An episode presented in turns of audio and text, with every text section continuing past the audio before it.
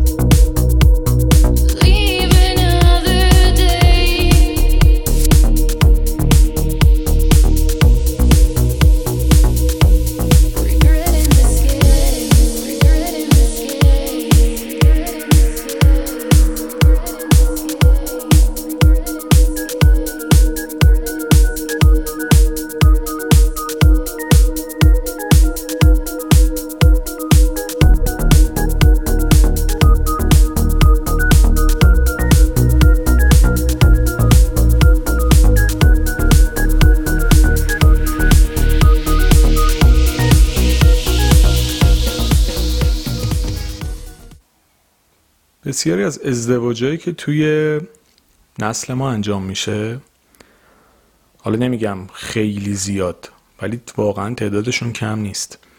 ازدواجایی که آدما از خانوادهشون خسته میشن و تصمیم می‌گیرن که برای فرار از خانوادهشون و فرار از محیط خونهشون وارد یک رابطه بشن و ازدواج بکنن و برن. یعنی در واقع برای خیلی ازدواج یک راه برای آزادی و فرار از محیطی که توش دارن زندگی می‌کنن. و این می‌تونه یکی از خطرناکترین نوعهای انتخاب باشه که شما به خاطر فرار از یک موقعیت ناخوشایند که حالا اینجا محیط خانواده برای شماست پناه ببرید به یک ازدواج بعضن اجباری یا اگر هم بگیم اجباری نباشه به این دلیل فقط انتخاب بکنید که فقط از اون خونه برید. یعنی در واقع تنها انگیزه و دلیل انتخاب شما فرار از اون محیط باشه. و به یک انتخابی که مناسب نیست و باهاش جور نیستید فقط تم بدید واسه اینکه از اون محیط خارج بشید. مثل خیلیا که فقط برای اینکه از اون محیط فرار بکنن با اولین نفری که سرایشون قرار می‌گیره رابطهشون رو جدی می‌کنن و میرن ازدواج هم می‌کنن و معمولا بدبخ هم میشن. طلاق هم می‌گیرن و باز برمیگردن تو همون محیط. ببینید اگر آدم می‌خواد ازدواج بد بکنه بهتر کلا ازدواج نکنه. اگه می‌خواد انتخاب غلط بکنه بهتره کلا انتخاب نکنه. یعنی کلا ازدواج نکردن بهتر از ازدواج بد کردنه. انتخاب نکردن بهتر از غلط انتخاب کردن و یک انتخاب بده. اما خیلی از ما به خاطر شرایطی که توش هستیم خودمون رو مجبور می‌کنیم تا وارد یک سیستمی بشیم که اون سیستم بسیار آسیبای بیشتری رو به ما می‌زنه.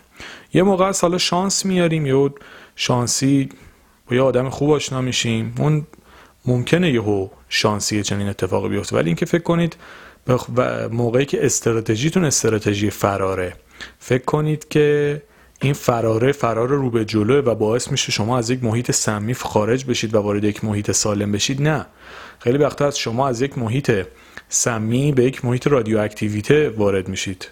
یعنی یه محیط سمی بودین. الان می‌بینید تو یک محیط بسیار خطرناکتر. اگه اونجا دوز مسمومیتتون یک بود اینجا دوز مسمومیتتون صده.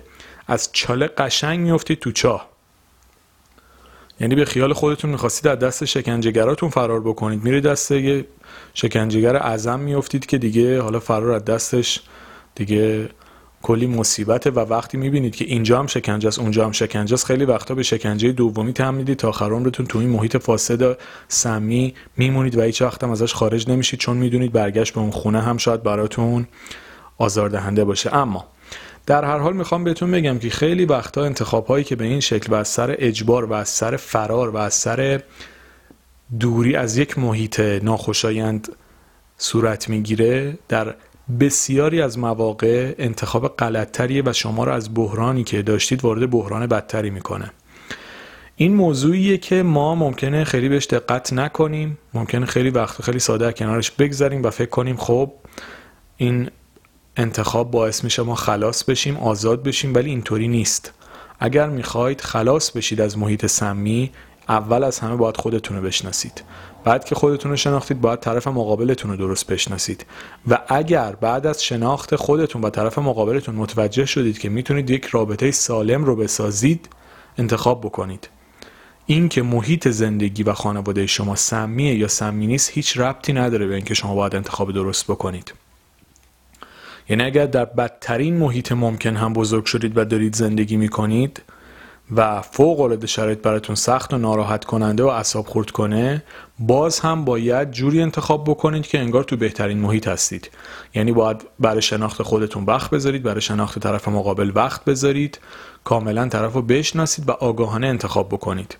اگر به خاطر مشکلی که دارید به خاطر شرایطی که توش هستید یک انتخاب اشتباه بکنید جوری پشیمون میشید که شاید تو خواب هم نبینید. یعنی واقعا از اینجا رونده از اونجا مونده میشید. یعنی نه راه پس دارید نه راه پیش. نمی‌تونید جلو برید نمی‌تونید برگردید.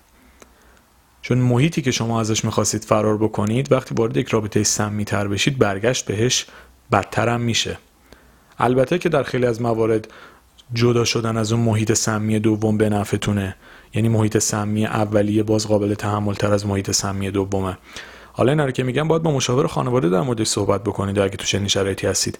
اما در هر حال اگه هنوز وارد رابطه جدی نشدید و شرایط خونتون شرایط مساعدی نیست هیچ وقت به خاطر شرایط نامساعد خونتون تن به رابطه با یک آدم نامناسب ندید چون احتمال بدبختیتون بسیار بیشتر میشه. یعنی واقعا اگر الان زجرتون 20 درصد بوده 30 درصد بوده 50 درصد بوده یهو میره روی 95 درصد. و دیگه خارج شدن از اون شرایط بسیار سخت و مشکل ساز میشه.